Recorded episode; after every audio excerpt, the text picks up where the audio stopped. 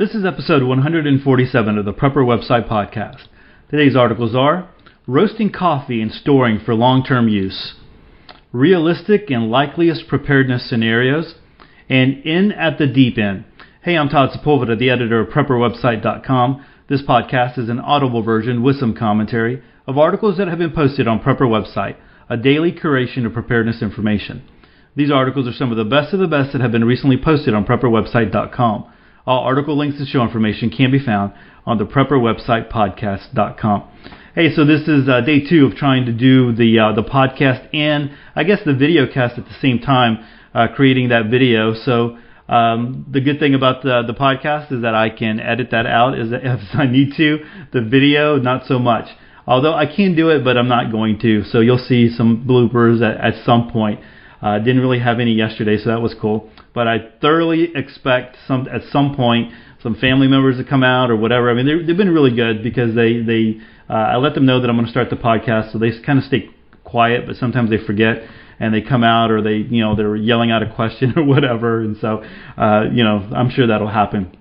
All right, so I'm really excited today. Uh, I've got two new reviews from from iTunes, and uh, man, I was really truly blown away and uh, really truly appreciate it after getting that one from uh, from uh, oh my gosh, I can't even read his name, Sprightly Nut or Nat. All right, so yeah, uh, I'm gonna say Sprightly Nut.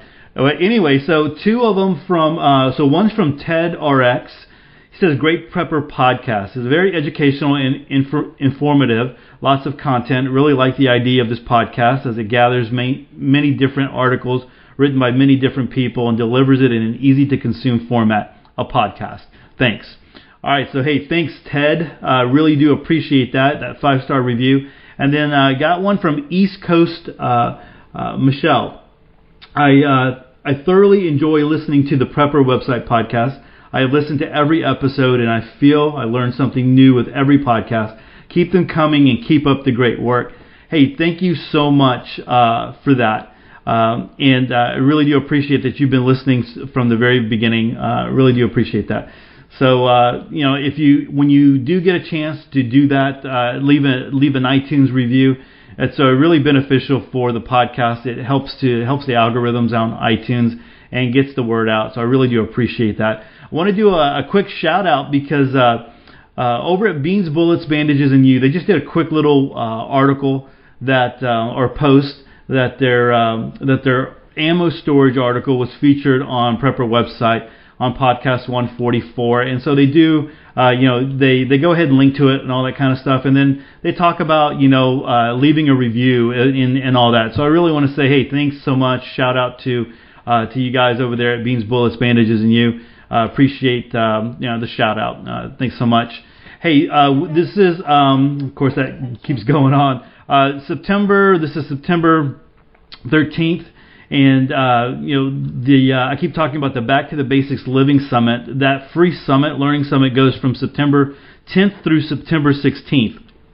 And so you still have uh, you know time to do it. You still have time to actually, even if you listen to this, you know, uh, if you are familiar with the podcast, you know that I record the night before.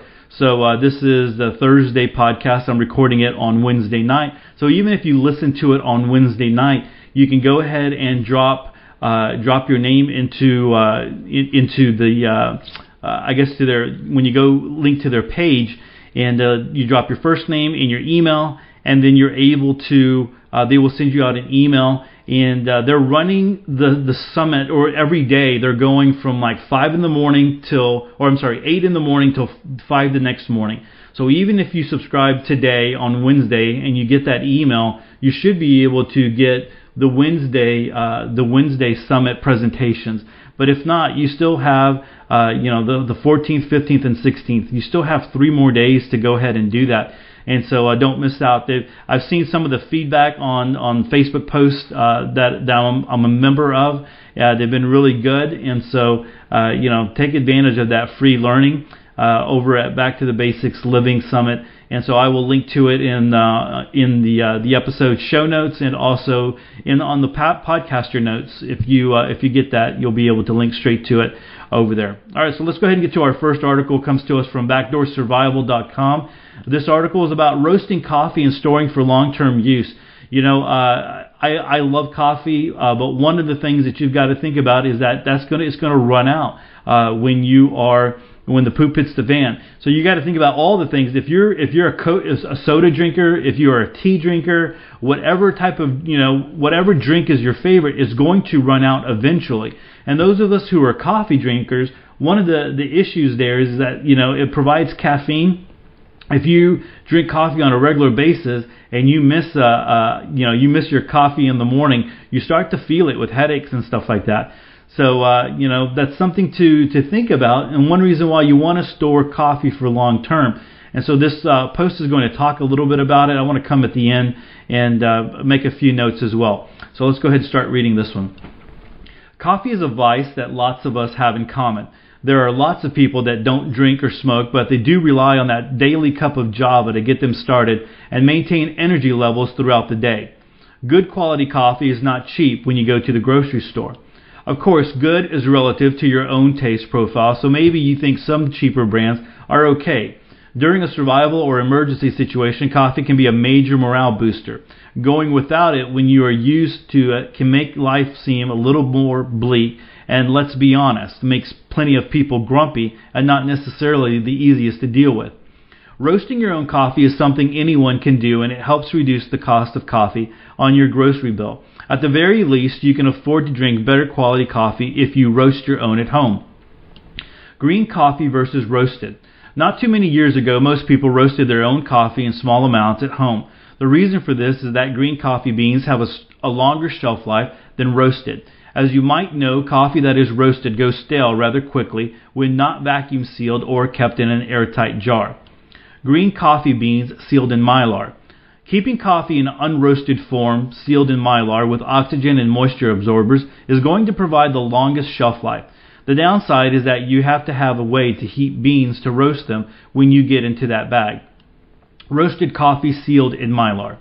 This is good for those that want ultimate convenience and like to roast a lot at once, splitting the difference, some roasted and some not. There is an argument to be made for having some ro- unroasted and some roasted coffee in mylar. The green coffee beans will be the coffee you have for the far out future, whereas the roasted you can have on hand for convenience and short term emergencies. Coffee is an excellent barter item. Having some roasted coffee put back means you have something a lot of people might want. The average American keeps very little pack uh, put back, so coffee supplies might run out pretty quick. Unroasted is good for trade too, but let's be honest about how many how much people like convenience and the fact that to roast coffee you have to have fuel and a pan to do it with. For bartering, you might want to seal up some mylar bags that are no, no longer that no larger than a quart or a pint. Smaller small quantities can sometimes be nice to have sealed if you only drink small amounts of coffee yourself as well because you won't have a large bag open for a long time. Grinding. For trade, grinding after roasting and then sealing in mylar with oxygen and moisture absorbers is the way to go. If you store your coffee in whole bean form, roasted or unroasted, then I highly recommend you have a good a food grinder that is manual or at least operable with a backup power source. My husband and I definitely use a grain mill to grind coffee in the past, and that can be nice because it is a multi-purpose device during a large, long emergency or crisis. Sourcing coffee. There are a lot of sources for green bean coffees. Here are some suggestions, but I encourage you to search around some yourself since there are just so many suppliers. You may be able to get a good deal from your local food cooperative, for example. Number one is fresh, fresh roasted coffee. This is my favorite for buying our daily coffee from because I can get Bali Blue Moon coffee that is certified organic and free trade for about $35 for 5 pounds.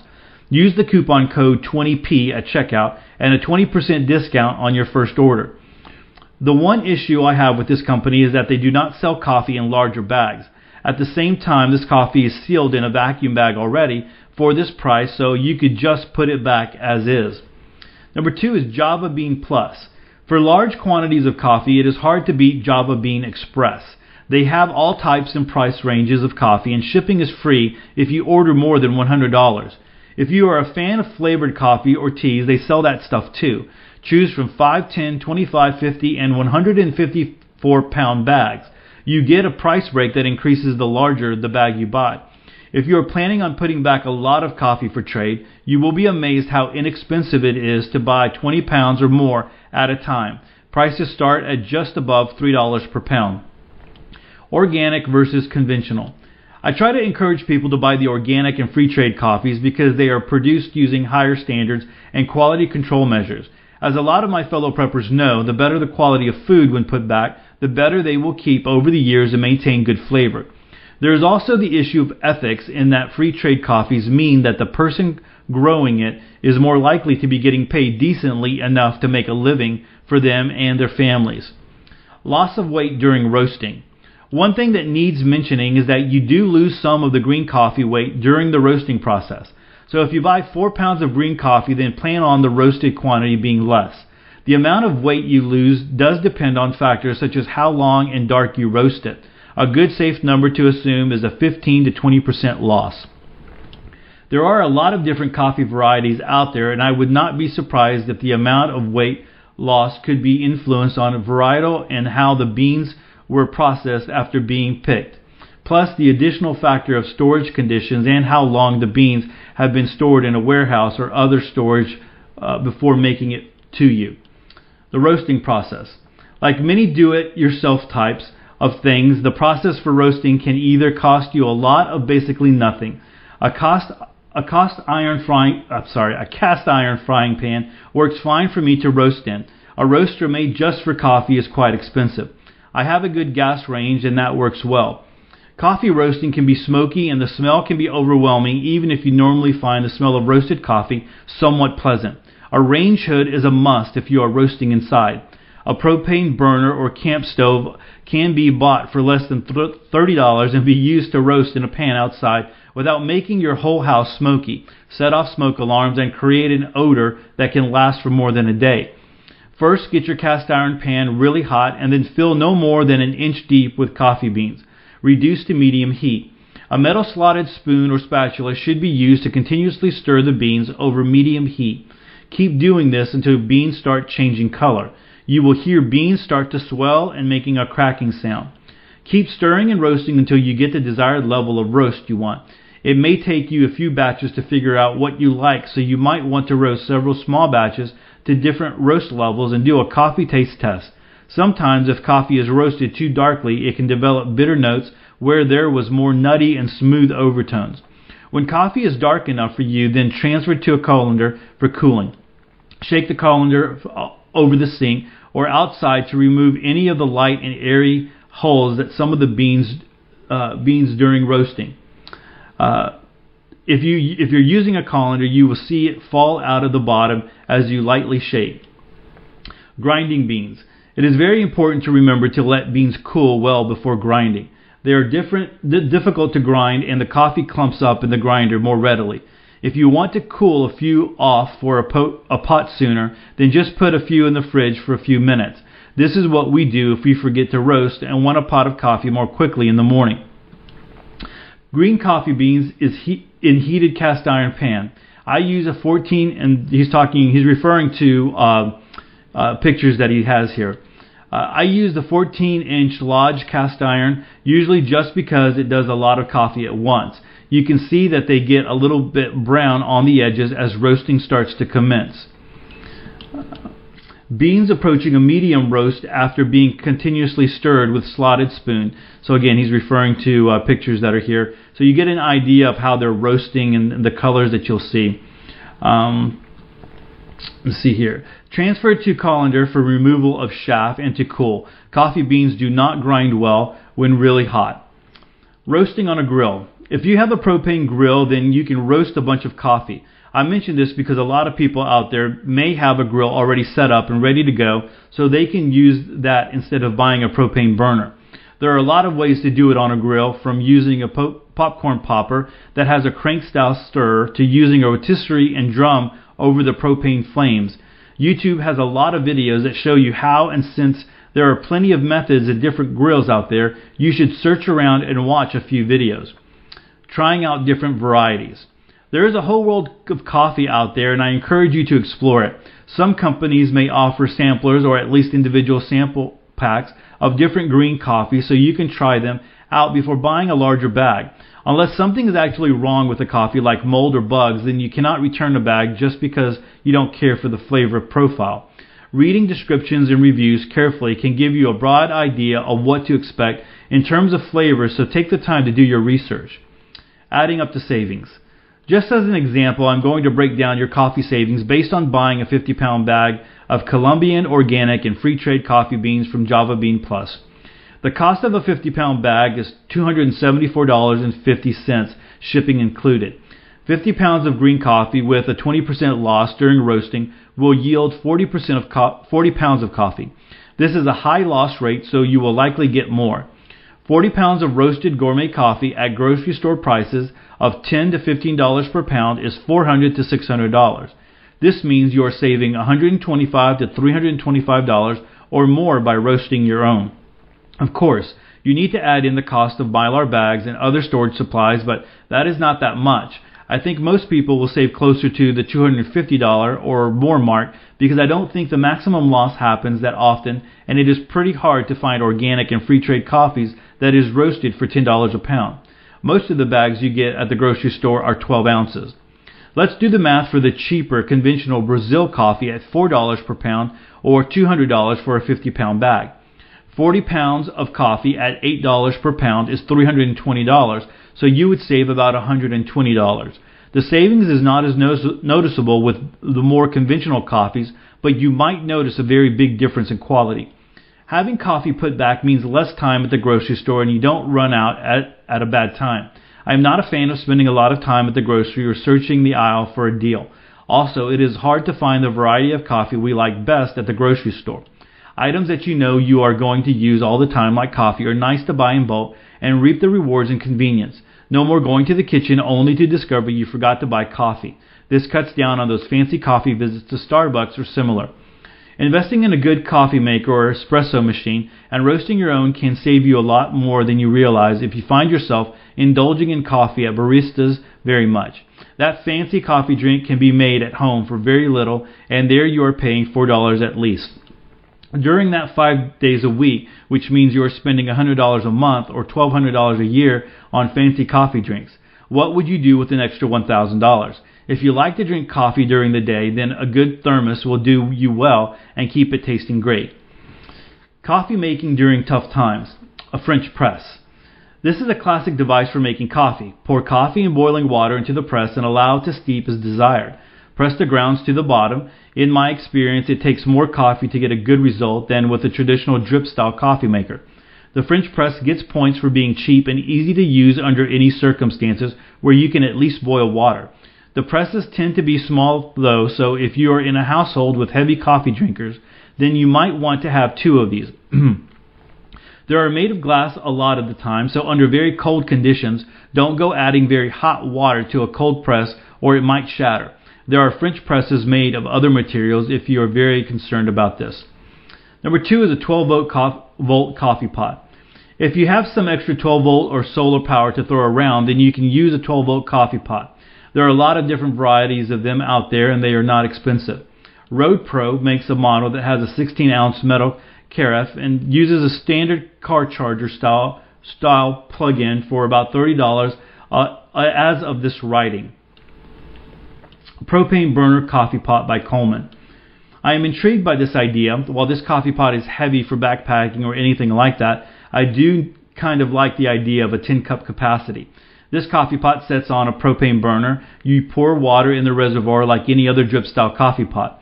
The filter is reusable, so no need to pack those basket style filters. When water boils, it automatically starts making your coffee. I have not used this method, but the reviews I have read have been excellent, so this might be worth it to have when the power is out or for big camping trips. Um, and so it has a link here for for cost. I think all of them have no, not all of them have a, a link for cost, but the the camping one does. And the fourth one is a classic percolator. A good old fashioned percolator pot is another option and it will work with any heat source you have. The filter is stainless and reusable, and at $20 it is hard to beat this for making coffee just about anywhere. The one above is made by Farberware and holds eight cups. I like that it is a I like that it is all metal mostly, so no worries about breakage. Getting started with home roasting. Here, here are a list of supplies I recommend having for roasting. You may very well have all or at least a few of these already. Heavy duty pan made from cast iron if possible. No larger than 14 inches if you have a standard size gas stove. Any larger and you risk having too much uneven heating going on. A cast iron Dutch oven works well too, but make sure that you only put beans one inch thick or less. It is tempting to put more, but it is harder to get a consistent and less bitter roast. Slotted spoon or spatula, I use metal since too many plastic utensils are not as heat resistant as one would like, a colander, and a coffee grinder.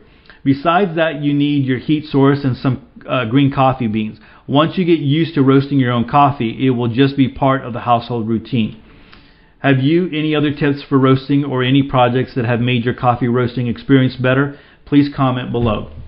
All right, so uh, let me let me give a couple of things here. First of all, uh, I'm a Folgers guy, right? And so when we buy coffee, we go to Sam's and we we buy you know the big one and we just put them put them back and we so we stock those back. But I do have uh, green coffee and uh, I have roasted green coffee. So uh, years back I uh, traded some advertisement with uh, with the guy who was selling who was selling green coffee and to be honest with you, I cannot remember his. I wish I remembered his name. I might need to go back and, and do that and uh, and pull him up. And uh, and if I find him in my email, I will drop him in the show notes, and so you can at least go check out his uh, his website. He was a really friendly guy, and uh, you know we traded off advertisement for for coffee and uh, actually coffee beans and equipment. And he sent me a nice little setup. I mean, there was a good uh, good selection of different kind of coffee beans. He sent me one of the popcorn uh, poppers to uh, to use. He sent me a uh, a grinder, uh, you know, uh, a hand a handheld grinder. So you know, if we were ever in a situation where we didn't have electricity, I could still have coffee. And uh, so for me, the the big deal there was well, okay, let me say this. So I, I did make uh, coffee, and from time to time I will p- pull some out and, and do that because the coffee was really good. It does taste a lot different than Folgers. Uh, I will tell you that. I will admit that it was really really great. And uh, so from my experience, what I found what worked well is I did two batches. I did one that was a little bit darker roast and one that was a little bit more medium roast, and then I mixed the two together and uh, I roasted that, and it came out perfect for us. The time when I just did, you know, a darker roast, it, I didn't like it as much, and the the time I did a, you know, a lighter roast, I didn't like that as much, but it was interesting.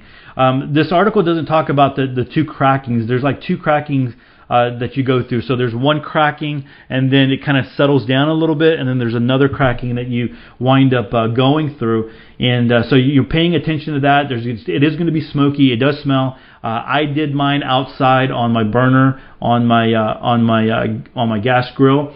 Um, the same one that I I, I had where I made coffee during Hurricane Harvey, so I did it there. Now uh, I poured our uh, you know so there is a lot of the, the the holes in the chaff and all that stuff is going and it is flying up sometimes. Uh, but it doesn't go. I don't know if a colander uh, would would actually get rid of it um, as easy. You might wind up finding some of those holes still in the coffee. Uh, what I did is I had it in a big strainer bowl, and I used this mo- mostly just to kind of cool it off. But what I did was uh, I had the strainer and I had a fan uh, outside, and I let the fan go, and I just slowly poured the coffee uh, into the strainer. It's a big strainer, and uh, as I did, the the holes in the chaff and all that stuff was just blowing out, and uh, so I didn't have any of that that uh, left over. So uh, that's probably the way that I would always do it, just to make sure that I don't get any. Um, you know any of the holes and stuff uh, left in the coffee. Well, one of the videos that I remember seeing online. I mean, I watch videos for everything, so if I was before I went out there to roast my coffee, I watched this video, and this guy did it on his uh, on his stove, and he just kept blowing. Uh, he kept blowing uh, the the roasted beans while they were cooking. But the the thing is that this stuff was going everywhere, all over his. Uh, uh, it was very very messy, so it was probably going all over his his kitchen counters and stuff. And so I I, I don't know why he was doing it that way, but uh, maybe it was just for the video sake. But uh, I didn't. I wasn't bothered about it going everywhere outside. Uh, so uh, again, I used that popcorn. Uh, I used that popcorn um, uh, stir to, to to roast it in, and it worked really really well. Uh, you know, again, it, it is good coffee, but uh, I, I don't do it all the time. Uh, so I do have that green coffee. I have that put away. Uh, some more green coffee that I have is uh, I've ordered it from CampingSurvival.com, and uh, they are advertisers over at Prepper website. Uh, so this isn't like an advertisement for them, or they they're not sponsoring uh, this at all. But uh, you know, I have purchased green coffee from them as well, and they sell it in cans, and so you can. It's just canned already, and it's good to go. And so all you need to do is roast it. I don't know about roasting the coffee and then putting it in mylar bags and saving it for long-term use. I don't know if I would do that. If I was saving it for long-term use, I would store it green and then I would I would roast what I needed uh, because I you know the minute that you start roasting it, that starts to uh, you start to have uh, the breakdown of it and you start to lose the quality of it. And so I know this article talked about that. I don't know if I agree with that completely. I mean I, I'm not a you know a green coffee roasting connoisseur, I want to mention that this percolator that he has here, I think, is the best option. That's the one that I have uh, for for uh, for for times when I don't have uh, electricity, and it has worked well. And it is a good one. Uh, Twenty dollars. I have the same exact exact one. I have promoted this one on Prepper website uh, through Amazon, and uh, I, I recommend this one. It works really really well. Uh, I did mention it in my article when I talked about Harvey uh, that you do need to. Uh, you know, one of the little tricks is to uh, when you're doing it on an open flame, like the burner, because uh, the flames were coming up around it and stuff like that. It did get uh, you know, did get black with, uh, you know, with the with a fire. And so a Boy Scout tr- uh, trick is to put a little small layer of dish soap on there, so when you wash it off, it comes off easily. But anyway, I, I think if you are a coffee drinker and you are interested, you know, uh, well, if you're a coffee drinker and you think that there might be a time where things are going to go, you know, to poop and the poop is going to hit the fan, uh, you might want to store some coffee, and uh, you might want to have a plan for uh, when you get into that green coffee and you're roasting it to slowly start weaning your way off of that, because I think that's the biggest thing uh, that's going to be going on is to make sure that you uh, that you're able to do that, is you're able to wean yourself off. All right. So uh, that's over at Backdoor Survival. There are a lot of links here. You want to go check that out, and you want to uh, go visit them. All right, so let's go ahead and go to our next article of the podcast. All right, our next article comes to us from modernsurvivalblog.com. And this article is entitled Realistic and Likeliest Preparedness Scenarios. I really like this article. Um, talks a little bit more about bringing it down to reality or bringing preparedness down to reality. Um, you know, it's over at Modern Survival Blog. They have a big community over there. There's 78 comments. And so uh, you know you'll uh, get a lot of information here, and then I guess uh, uh again a lot from the community. They'll uh, uh, provide a lot of information as well and insight. So let's go ahead and read this one. It's tempting for those of us who author survival and preparedness websites to gravitate towards worst case scenarios when we write articles. Yes, it's more dramatic, scary, and shocking to focus on Armageddon. It can be fun and interesting to de- delve into the follow on survival after such an event. However, how likely is it? Truly devastating SHTF scenarios such as the following are hopefully significantly less likely to occur than other scenarios. EMP resulting in electronic infrastructure destruction and grid down, a CME from the sun taking out the grid, pandemic spreading worldwide with high mortality rate, nuclear holocaust, supervolcano planetary devastation, you get the idea. I'm not saying that we should not think about or prepare for these catastrophic possibilities. However, I am suggesting that logically they are far less likely to occur than many, many other types of disaster scenarios. The question is, what, uh, what are some of the most realistic and likeliest disaster scenarios that preppers should prepare for? Preparedness for natural disasters. While this is one, this is often regional and geographical dependent, it sure seems like a more realistic or likely thing to prepare for. And maybe it's the most categorically likely type of disaster we might face on day, one day, sorry. Hurricanes, flooding, tornadoes, earthquakes, forest fires, major snowstorms, and severe weather. Take a look at the recent Hurricane Harvey and now Hurricane Irma. These two events, back to back, are likely going to end up being the costliest set of disasters in U.S. history. As I write this, Floridians have emptied store shelves, a large number of gas stations have run out of fuel, and people are scrambling for any remaining supplies. And this began to occur a week before Irma hit. While the hurricane is just days away, the just in time inventory and delivery systems could not keep up. If people had already been prepared, this wouldn't have happened, but that's just the way it is. If you live near the coast where hurricanes sometimes hit, well, wouldn't it be wise to be prepared for that? Same goes for other natural disaster scenarios. Natural disasters occur all the time. Why is it then, when the forecast calls for a major weather event, does everyone run to the grocery store and clear out the shelves? Wouldn't it be smart to simply keep enough extra at home all of the time? Preparedness for health issues. One's health is very often taken for granted. Very much so. However, when something strikes, it becomes crystal clear how our priorities change. Ranging from just being sick for several days to a week long flu, to a broken bone, accident, hospital stay, disease, or worse, failing health can be disastrous. If we're holed up at home for a while, having extra consumable supplies and food could save a lot of aggra- aggravation. Take care of your body. Most of us, quote unquote, know what we should and shouldn't be doing in that regard. Sometimes it takes a very long time for negative effects to appear, but when they do, it could be quite bad. If you're into preparedness, do take care of yourself first. Be as healthy as you can be. Preparedness for financial turmoil. This is an area that I wish more, more people would understand. I see it all the time. People who live on the edge, paycheck to paycheck for nearly, uh, I'm sorry, paycheck to paycheck or nearly, while they run debt up the wazoo. I'm not talking about those who are poor or struggling to make ends meet. I'm talking about the middle class who live beyond their means, although they don't think so. Financial security is important. Just because you or you or your spouse can afford to pay the loans for your big house, two newish vehicles, and other such things doesn't mean you're living within your means. It is important for personal financial stability to live well below your means so that you have a nice big comfy cushion. Why? Because poop happens and you never know when you might need to draw on a big chunk of cash for something. Investing for your future so you can have some kind of retirement, saving for a rainy day, so to speak, and when you're not in debt, you really are liberated. It's an amazing feeling. Other realistic or likely scenarios for preparedness?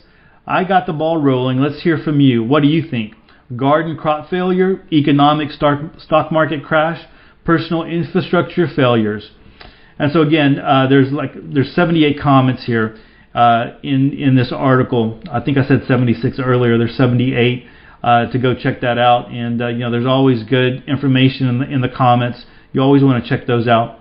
But I really like these uh, the this idea. You know, we do. It's sensational. I know that when I post um, an article on an EMP uh, or CME or solar flare like that, that is going to get a lot of hits off of Prepper website. I know that that happens because I can see it in uh, the analytics. You know what people are interested in. People are interested in the big ones, right? The big scary ones. But in reality, what like what Ken is saying here, it's the very truth. And we have there are some that are that we should be preparing for that are more likely. Can the other ones happen? Yes. There is a probability that those can happen. A lot of them, people say, a lot of these things, the solar, the uh, the CME, EMP, pandemic, uh, you know, super volcano. It's not a matter of uh, you know if, it's a matter of when uh, those things can happen. You know, super volcano could be thousands of years from now if the Earth survives. You know, uh, you know, we don't kill ourselves first. Pandemics. I mean, we are always very close and probably overdue for a pandemic to uh, to be a real uh, a real you know global killer here. And nowadays, because of uh, our transportation, they can spread so quickly. And we know that the last time Ebola hit, we know that we weren't we weren't prepared. I mean, even the the doctor that was up north treating the one, and then came down to Dallas, and they rode in in the airport or in the airplane and all that kind of stuff.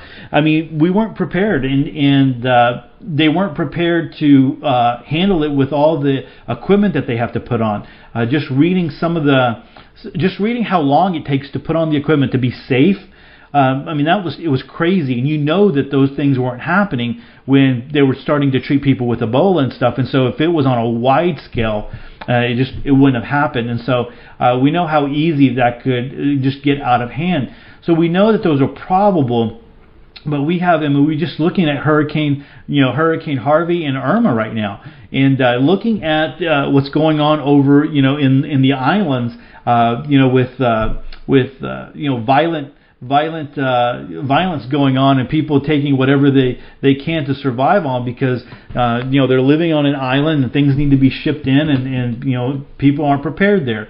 Uh, so you know that's totally totally crazy, and people can see that right away how easy things can get out of hand.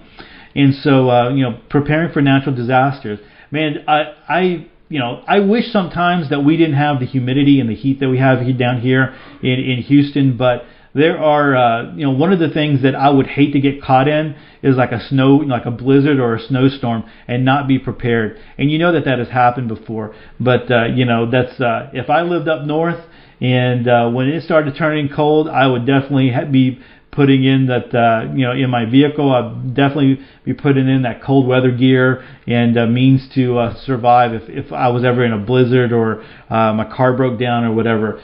And uh, so those are definitely good points there. Uh, natural disasters. So I think it's it's important for preppers to know you know the area that you live. Think about what natural disasters are uh, are are you know are possible in your area. Uh, if you're you know big wooded area, you know you're going to be dealing with possible forest fires.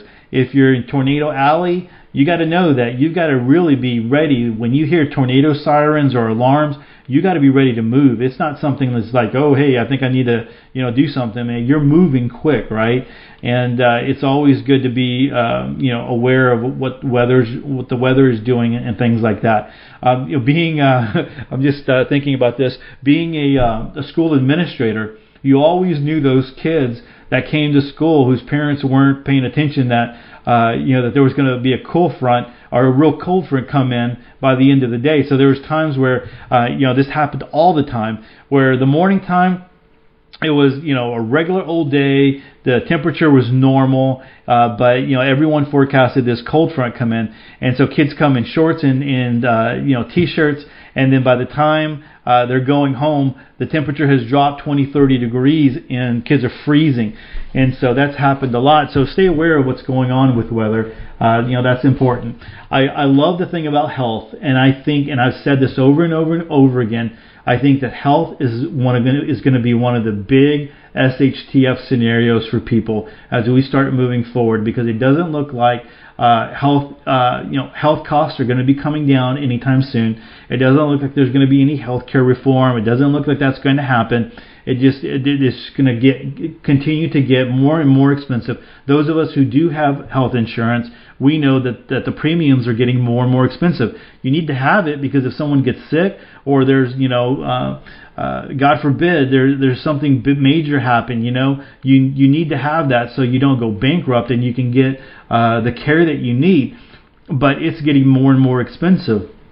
Uh, so uh, being healthy and not getting to that point where you do need to go to the doctor for for things that could be pre- prevented, uh, I think that's going to be a, a, a big thing. And so uh, I, I, believe the herbal, the essential oils, the natural uh, things are, are, going to be uh, important, and people are going to want to learn more about those kinds of things.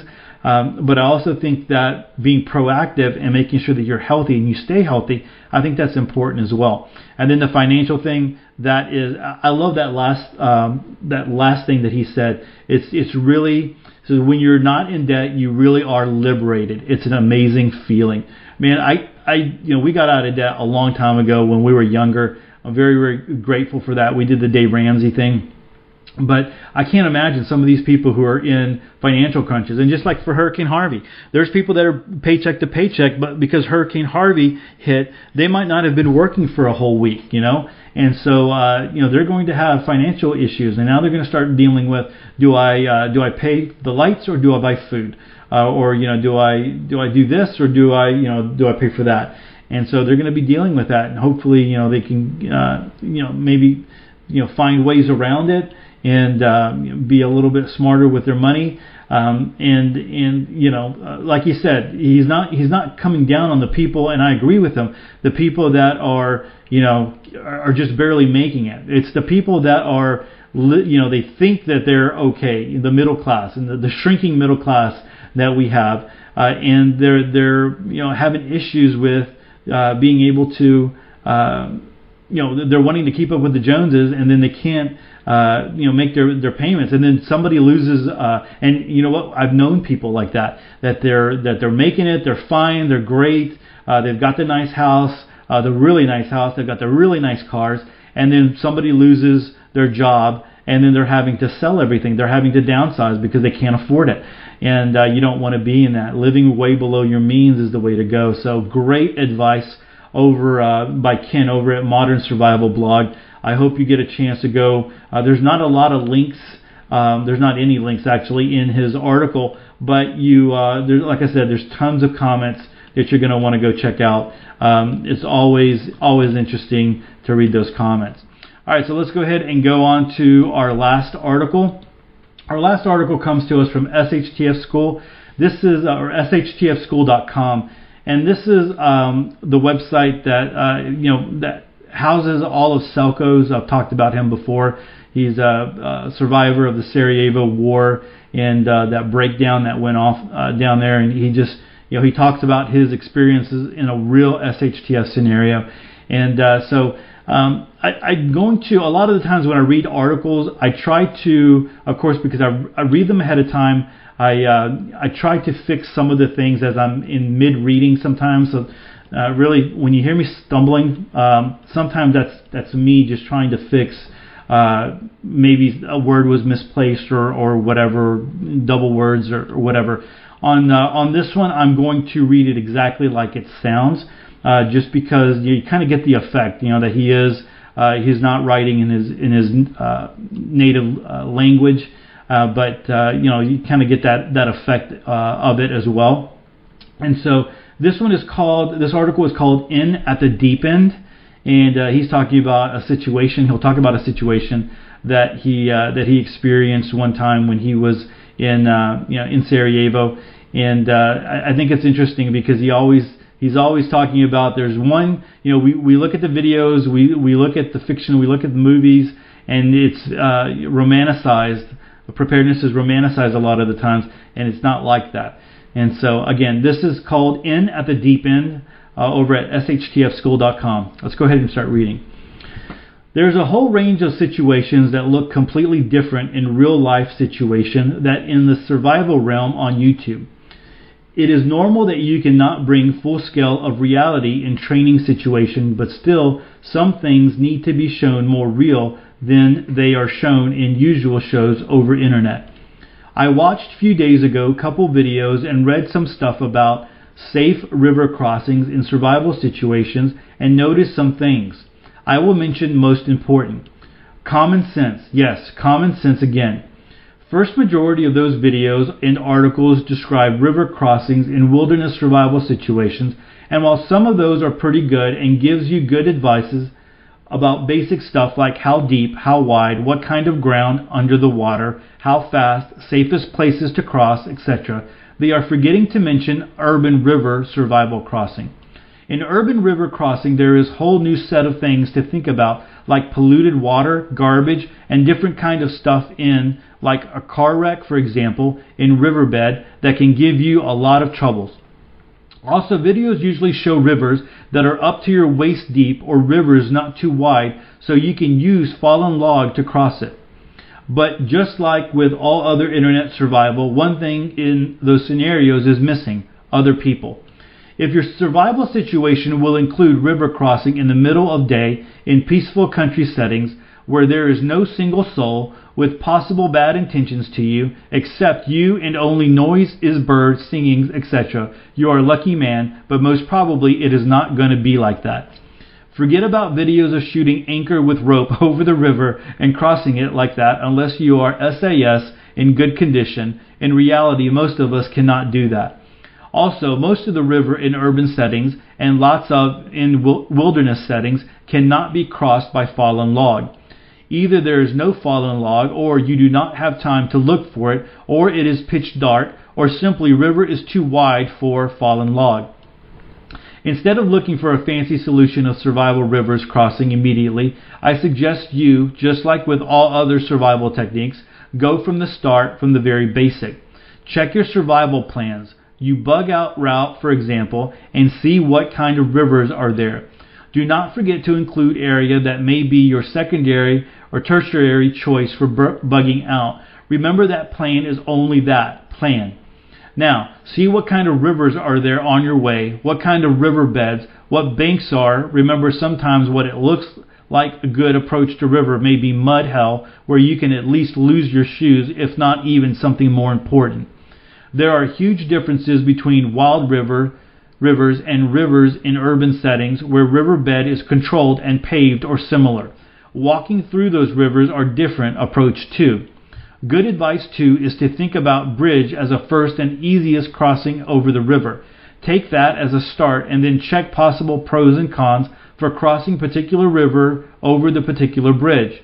In other words, do not go and drown yourself because you try to swim over dangerous river just because you felt very survivalist while there is a bridge standing close without any danger of passing over that bridge. Forget being fancy, use common sense, and choose less danger in particular situation. Lots of techniques that works beautiful on internet turns out like into poop and mess in real life. And reason for that is simple. Most of the internet survival techniques are based on philosophical or fictional scenarios and cannot include all possible real life factors. Simply, reality can throw on you much more factors than you did not think about. Still, it is not reason not to learn and prepare for different situations. I can share with you my experience about survival river crossings. My experience is quite different and actually not smart at all, but I think there is lesson to be learned. It was around 3 a.m. and I was in the part of the town where I should not been in that time of the night, simply because I should be home earlier than that. I would like to say that I was there to trade, find food, scavenge, or fight it would sound more survival for the sake of this article and blog, but truth was that I was there to see a girl that I like a lot. On my way back, I found myself into the one of sudden raids. A 50 man group attacked the street, and I run from them through ruined houses and found myself on the bank of the river, pictured above. I always kind of hated that river. I liked the river, but I hated how cold, fast, and treacherous that river can be. It was pitch dark, and I crawled downhill some 20 meters through small willow trees and bush on huge stones that stands on a bank. No effin' fallen log there, so you know. I crawled through something smelly and soft. I felt like all was rotten in that bush. I could see river, small waves were wetting my shoes, and I was standing on slippery stone, holding willow branch with one hand.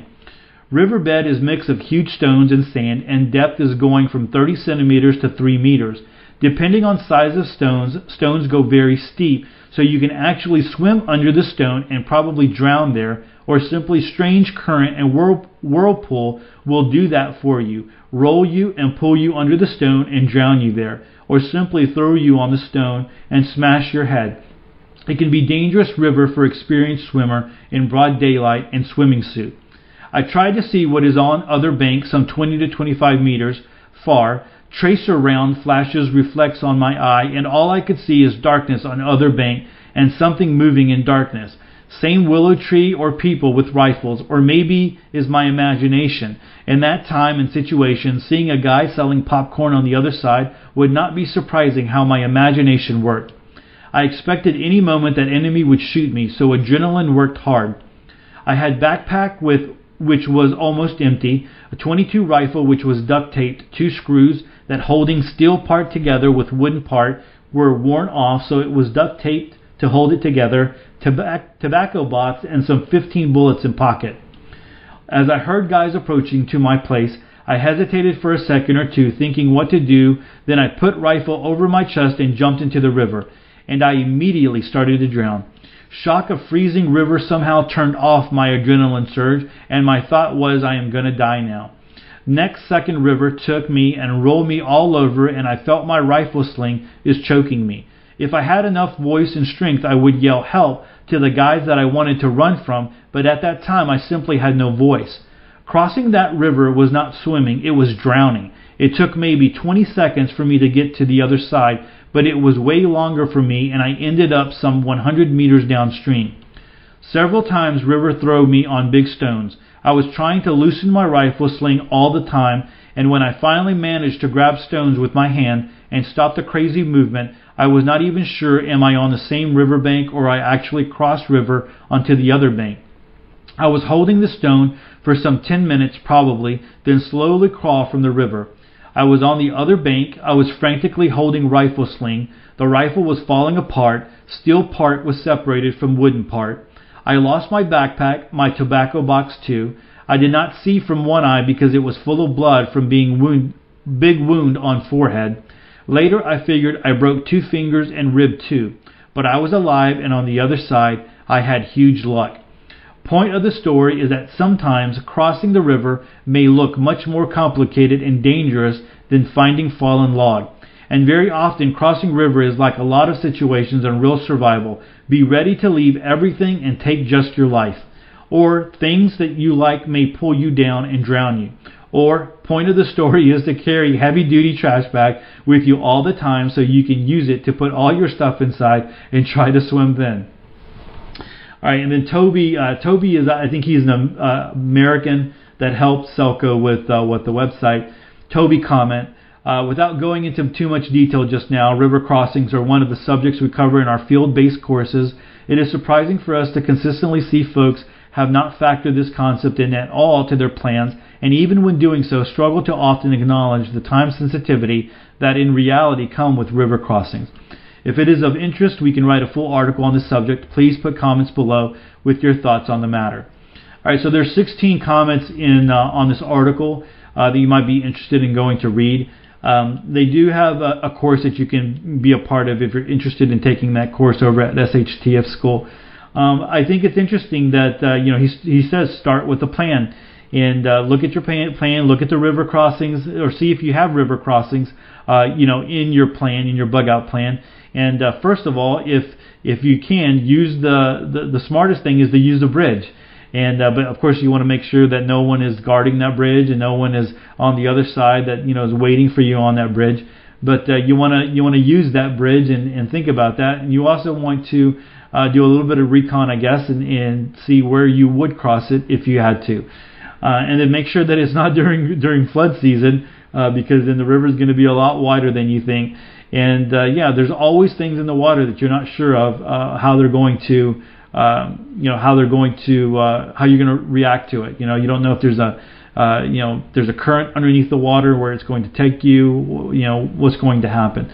So good advice there uh, from Selco. I mean, it's always good to to hear his firsthand accounts and uh, what happened. I'm, I'm, sure he lived a lifetime during that uh, the the river or the during the um, when when Sarajevo was surrounded and his time there. Uh, the picture of the river is uh, it's a pretty pretty decent sized river. I don't know if that's where uh, he exactly crossed or not. I mean, it's really nice, uh, a place that you might even want to go visit. But uh, you know, uh, again, scary, scary situation when you think about all the things that could happen, and you think you're just going to get in the water and and, and power it across. And uh, water is very very powerful. You know, uh, one of the things they talk about during flooding is uh, you know you have this like one inch of water can move uh, move your car and uh, you know it's very easy to uh, uh, to hydroplane and to go off uh, go off the the road. One of the things I didn't talk about this in my article, and I guess I have the picture. I need to share it. Um, in our neighborhood, when there was, we had big, um, you know, we had big, uh, you know, people movers, and we had boats and all kinds of things coming through, uh, picking up people and, and and taking them out of the neighborhood if they wanted to be uh, removed uh, from the neighborhood. They didn't want to stay with their homes if they wanted to evacuate. Um, I, when the water finally went down and we finally got out, there was a big light pole that was completely just flattened over. And uh, you know, like I said, there was big. Um, uh, National Guard had big people movers coming in, and uh, uh, you know they they were they were big enough to not get flooded out or anything like that. and uh, of course the boats and stuff. So you wonder if it was one of those big trucks that maybe was turning down the street, and uh, because it was dark and it was at night, uh, they knocked over this post, man. And uh, good thing there wasn't electricity uh, because it looked like some of the wires were exposed at the bottom. But I mean, it's completely flattened, uh, flattened out, and it's still there. I mean, you know, I guess the electrical crews are all over the city uh, trying to put you know power back in you know certain places. So this is one of the one of the things that's going to be just sit, sitting there. It's got the yellow tape so no one messes with it. But uh, one of the things that eventually they'll get to. Uh, but you know, uh, there's just so many things that can happen in water that you don't really think about it. Um, so you got to be careful with that. All right, so uh, that's the podcast. Uh, that's uh, for this this evening, episode 147, or for the for the day, the Thursday podcast episode 147. Uh, thanks so much for being a part of it. Hey, if you get a chance, I'd love for you to share out the, podcast, and we make it very easy for you on the website. Uh, we have uh, all the social media channels that you can just kind of click on and send it right to your social media Facebook, Twitter, Instagram, uh, or Facebook, Twitter, uh, Pinterest, email. You can email it to a friend. You can do all that kind of stuff. Uh, you, you, know, if if you're finding value in the podcast and you think somebody else, you know, somebody else, or maybe even people in your social media accounts, uh, your friends, whatever, uh, would would like to listen to it, I would really appreciate if you did that. That'd be great. And then uh, again, uh, shout out to the to the guys that uh, left the review, and thank you so much for that. And you know, if you get a chance and you want to connect, I'd love to connect with you. You can hit me up on Facebook, Twitter, and Instagram and uh, or you could come to the to the website theprepperwebsitepodcast.com and leave me a message on uh, you know episode 147 with that choose to live a more self-reliant life. Choose not to be so dependent on the government grid or the grind. Until tomorrow stay prepped and aware. Peace